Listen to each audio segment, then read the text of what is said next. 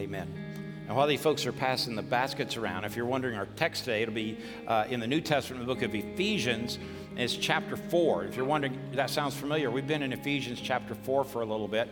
On your way in today, uh, you received your, your bulletin, and you can find out all the different various information of things inside of that. You realize we're still in the series Becoming. You also got this uh, adult groups list. We launch adult groups in a few weeks, and this is giving you a heads up to know how to register and be a part of this. You can do it on the app, you can do it online, you can do it through uh, this piece, or you can do it through the bulletin. You can even grab the the little guest card and just say what you want to pick.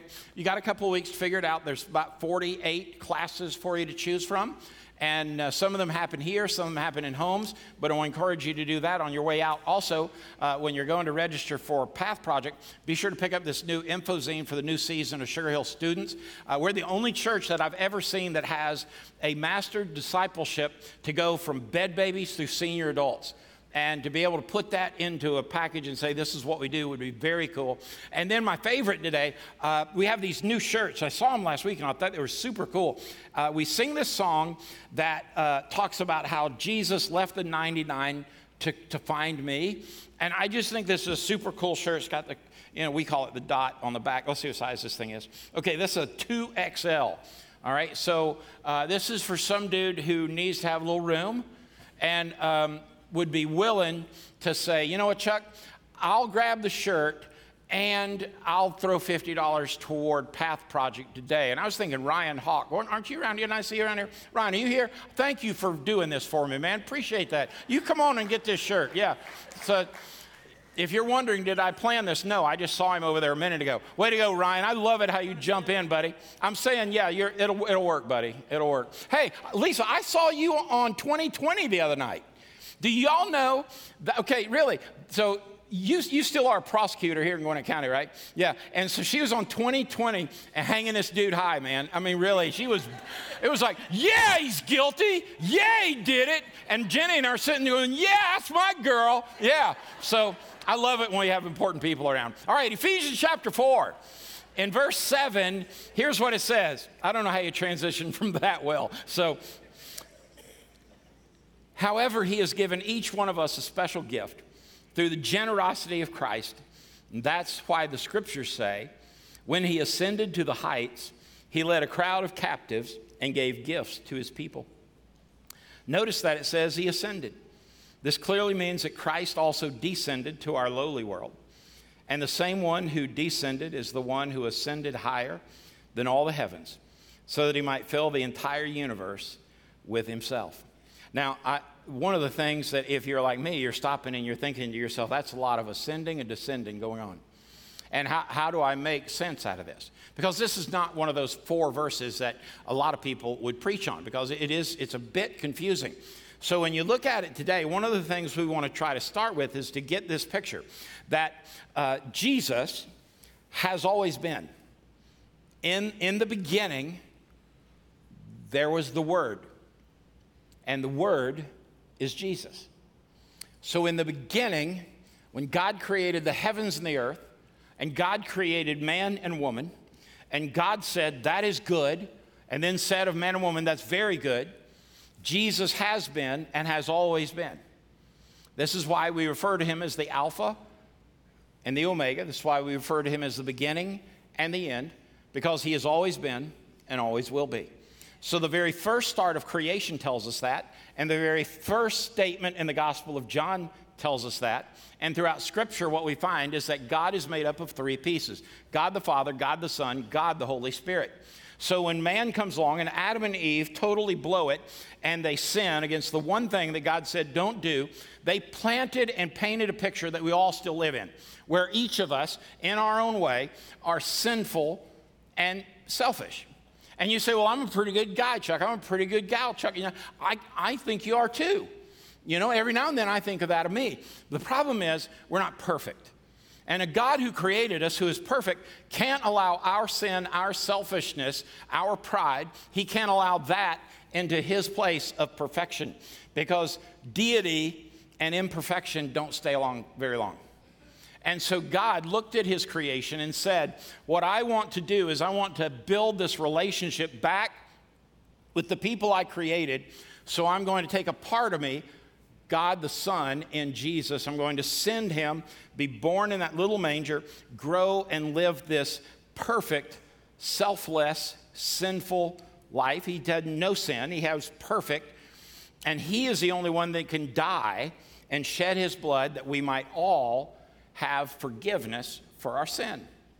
And then, as Jesus lived that life, as he was, as he was, as he was uh, murdered, as he was buried, and as he rose from that grave, then Jesus ascended back to sit at the right hand of the Father and create a home for all of those who will trust that his death, his burial, and his resurrection payment for our sin. And he left us a gift, and the gift he left us is the Spirit of God, or God the Holy Spirit. Are you with me? And so you take all that together and you say, okay, the ascension stuff started happening early.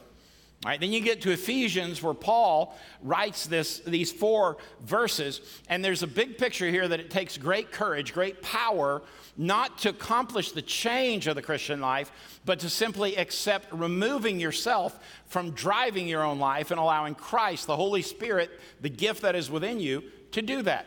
You say, well, Chuck, okay, that's a lot of preacher talk. Can you get it down where a guy like me could share it in an elevator ride? Yeah, I've sinned. Because of that, I'm not perfect. In my imperfection, I can't live with God. I need a right relationship with God because I want to live in heaven forever. I don't want to die. So he sent Jesus, and when Jesus shed his blood, when he died, he took my place. He didn't deserve it, I deserved it. And then he was buried. And then three days later, he did exactly what he said he would do. And he rose from the grave. And then he hung around about 40 days. And then he ascended back into heaven, sat beside the Father, and is creating a home for all of us who will believe. Yesterday, I preached the memorial service of a 20, 20 year old young man who had taken his own life. And this is a great kid and a great family. And when I saw the video, the fact that I had baptized that kid at about eight years of age on this platform, I thought to myself, oh my stars, this is the beauty of trusting a saving grace. Are you with me? So at this point, we know that we all have this opportunity to receive a saving grace. And if you're looking for real change in Christ, take a look at these four verses. There's a lot of ascending, a lot of descending. Now, Jesus, the Son of God, the Savior of the world, and all that He has already done, now gives us the opportunity to let His gift the Spirit of God start working inside our lives. Have you ever been around somebody and like they were just uh, they just wearing their kid out on the way out of the shopping center. And it's like, get in the car. I'm to beat the daylights out of you when your father gets home. You, are, are you with me? Have you ever seen that? Have you ever done that?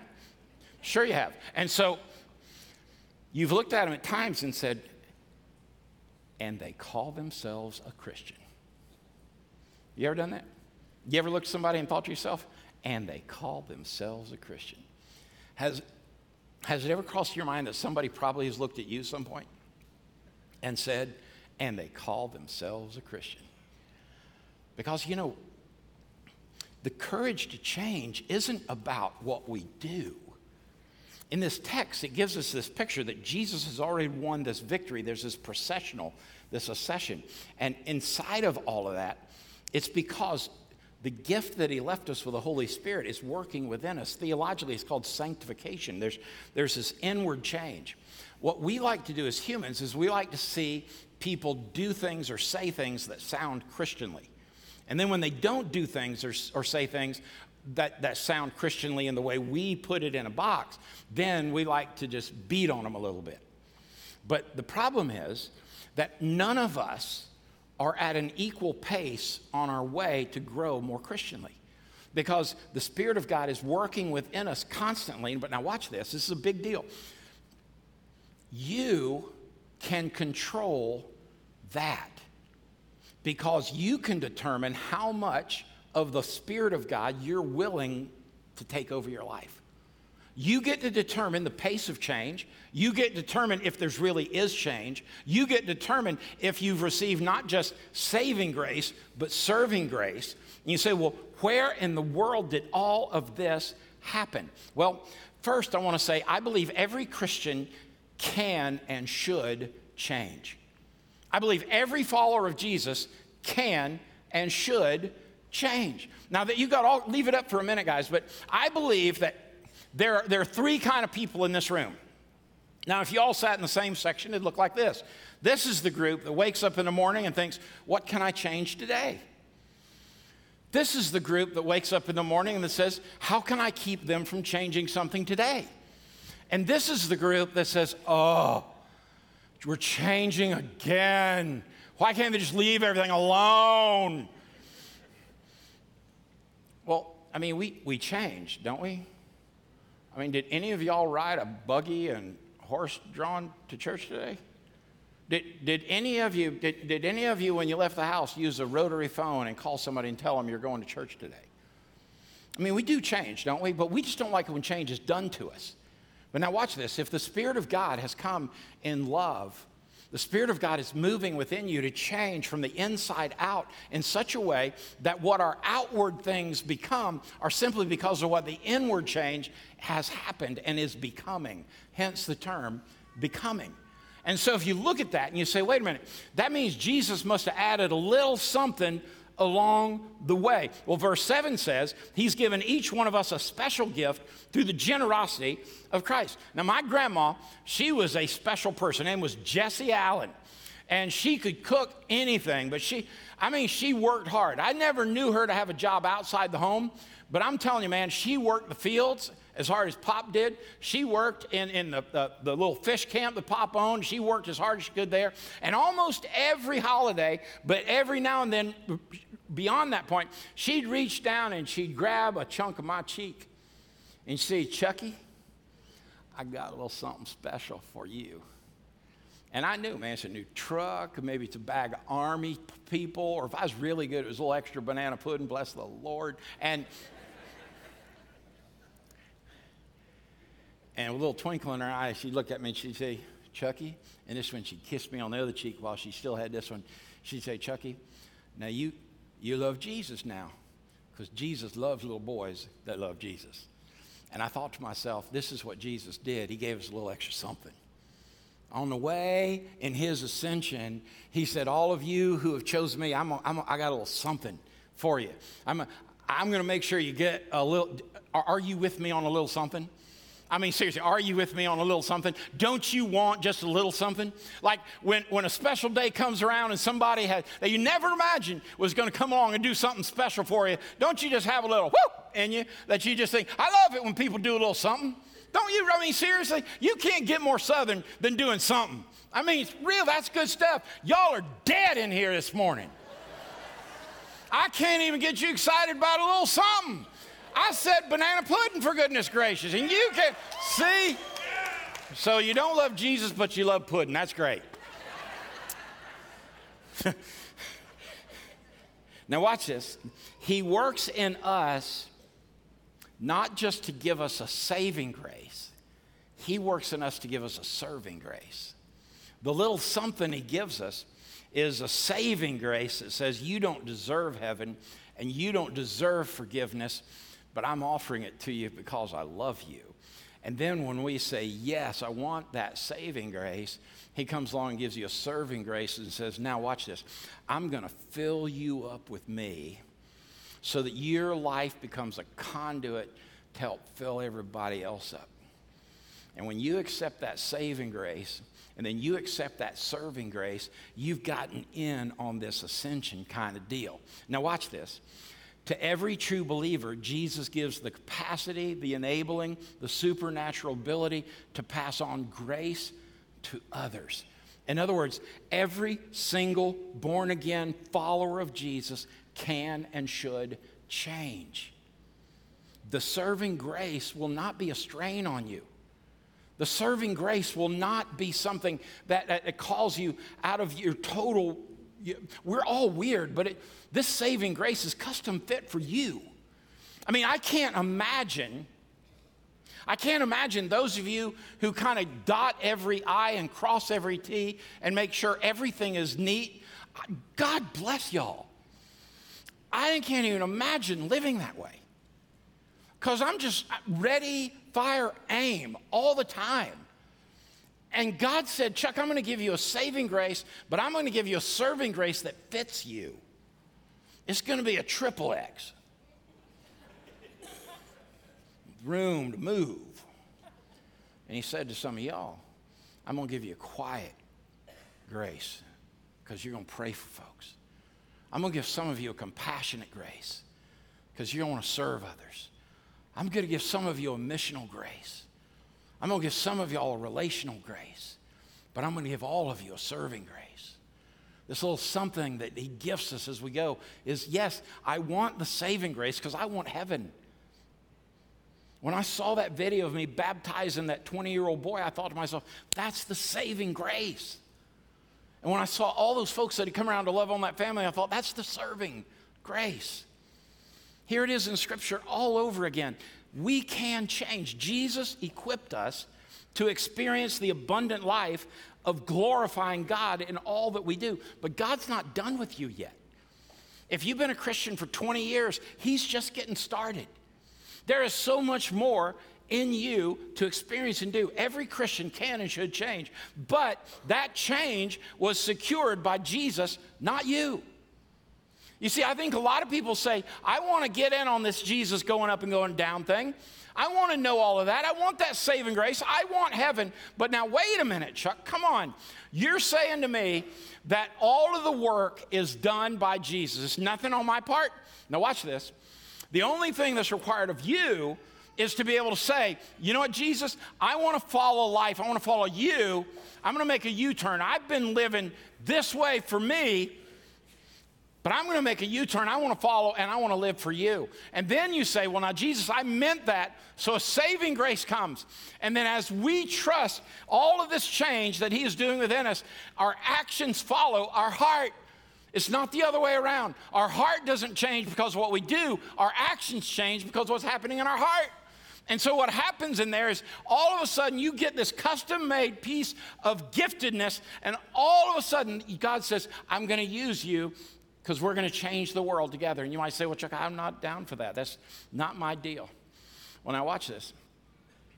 I want you to lean into this just a little bit. Verse 8 says, That is why the scriptures say, when he ascended to the heights, he led a crowd of captives and gave gifts to his people.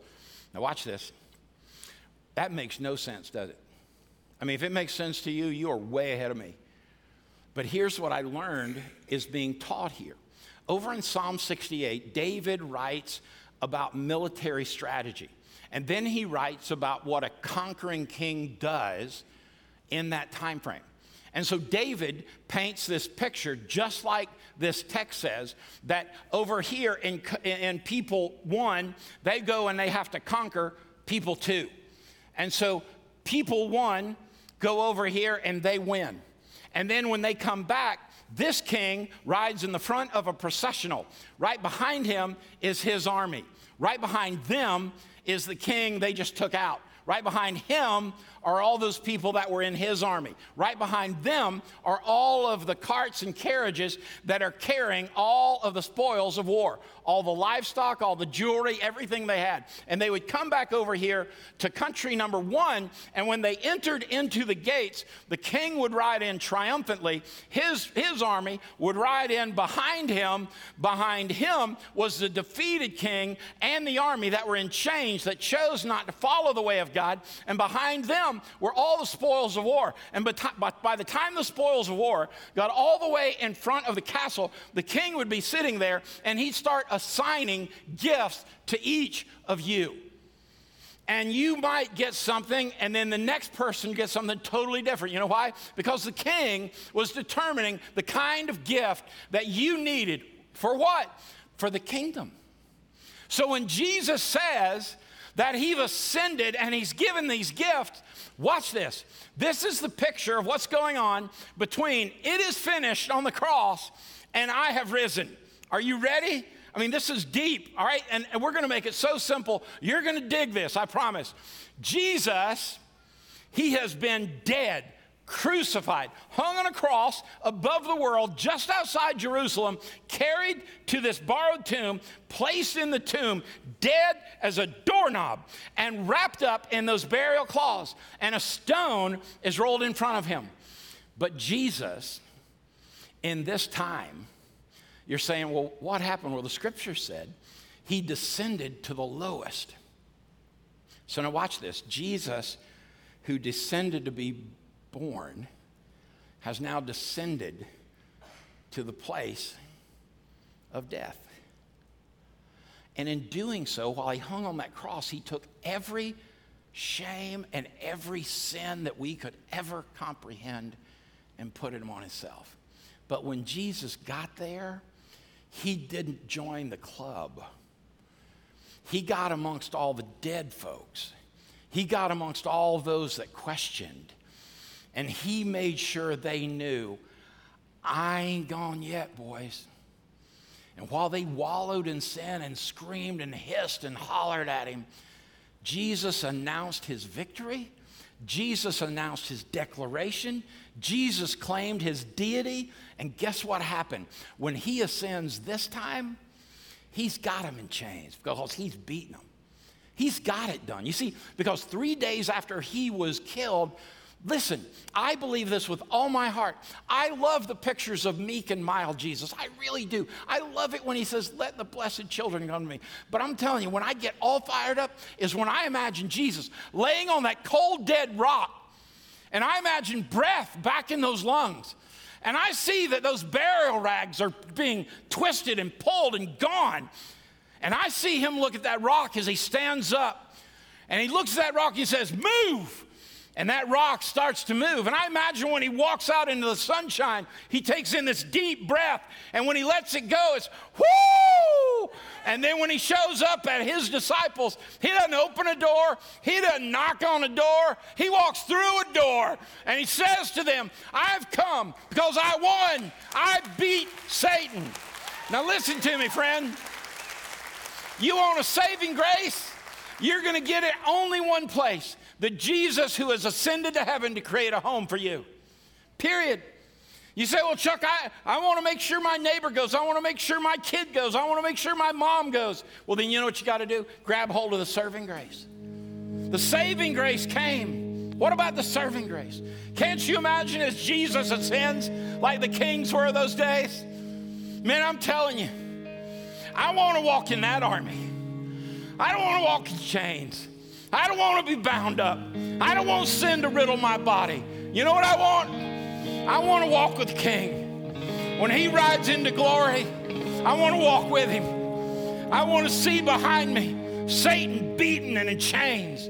I want to see him dead, not alive. And I want to walk into glory and know I didn't get just a saving grace, I got a serving grace. And my King, my King, when the world said he was dead, my king, he said, No, no, no. No, no. Death and deity, we're not hanging around here very long. Listen, friend, I look at this text. Who in the world could ascend on high? Who could do that? Well, the Bible says that he became sin along with the curse of God that sin brings, and then paying the penalty in full by his willing and innocent death in our place. He disarmed the rulers and the authorities and he disgraced them publicly and he triumphed over them. And along with the gift of that Holy Spirit, he gave you this grace. Peter says it was this place that Jesus went and proclaimed what had happened. Jesus announced his credentials. He declared his victory. This is what it means when it is finished. The cross is not, it is finished. The resurrection isn't, isn't even, it is all finished. It is the declaration that the Son of the living God is living now and will live forever. He is indeed the Alpha and the Omega. He is indeed the beginning from the end. He is my strong tower. He is my healer, and He is my God. In Him I will place all my hope. I will place in His strength and His strength alone.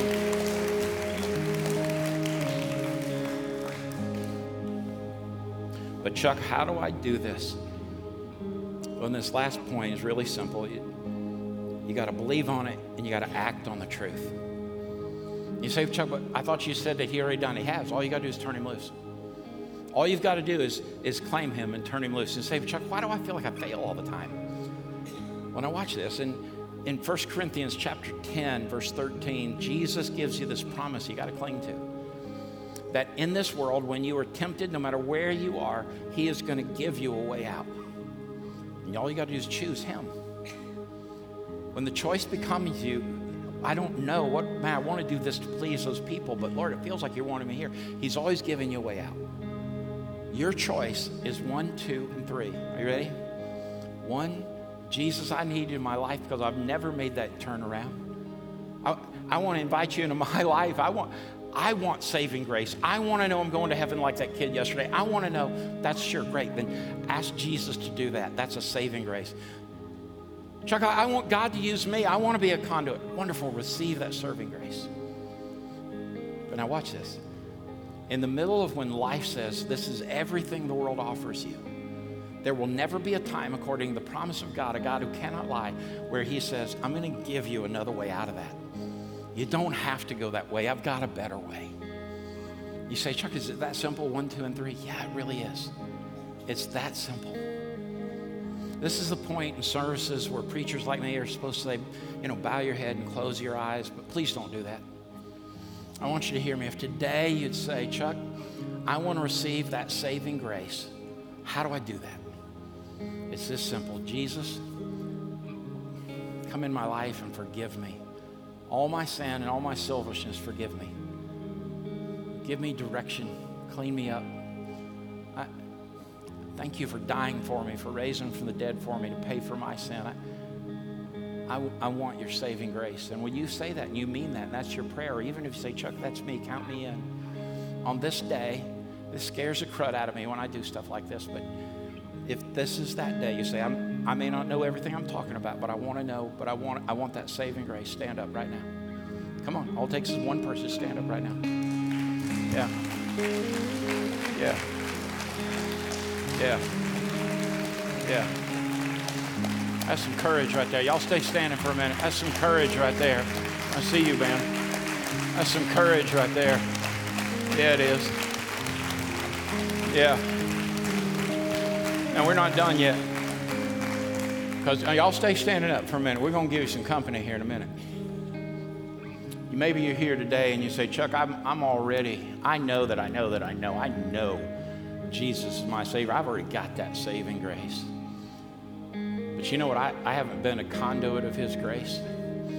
I haven't, I haven't taken that serving grace. I hadn't really done anything with it.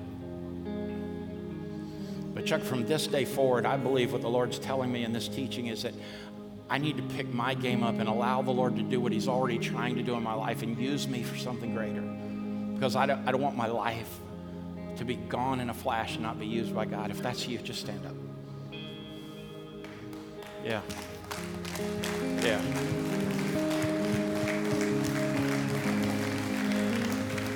Yeah. Let me pray for y'all.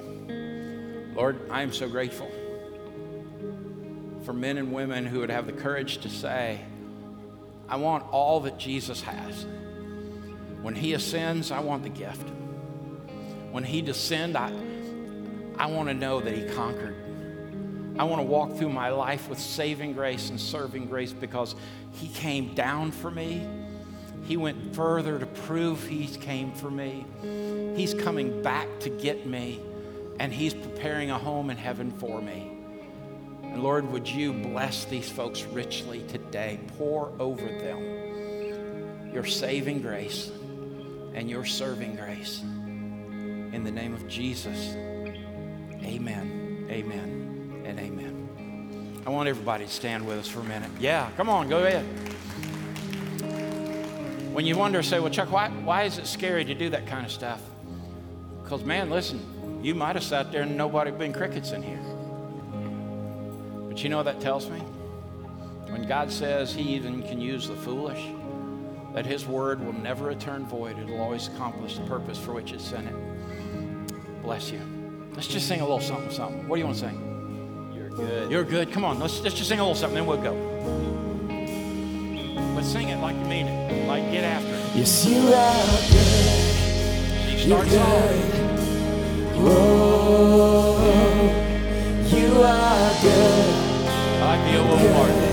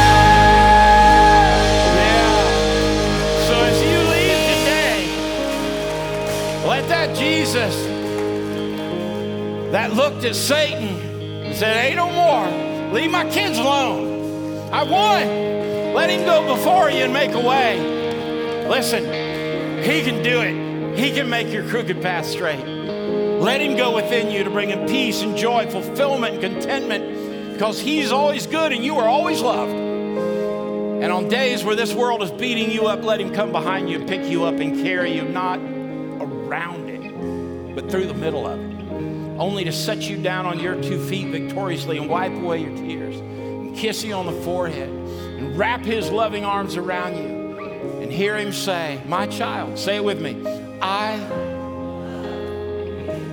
Amen. God bless you. I love y'all. Go in peace.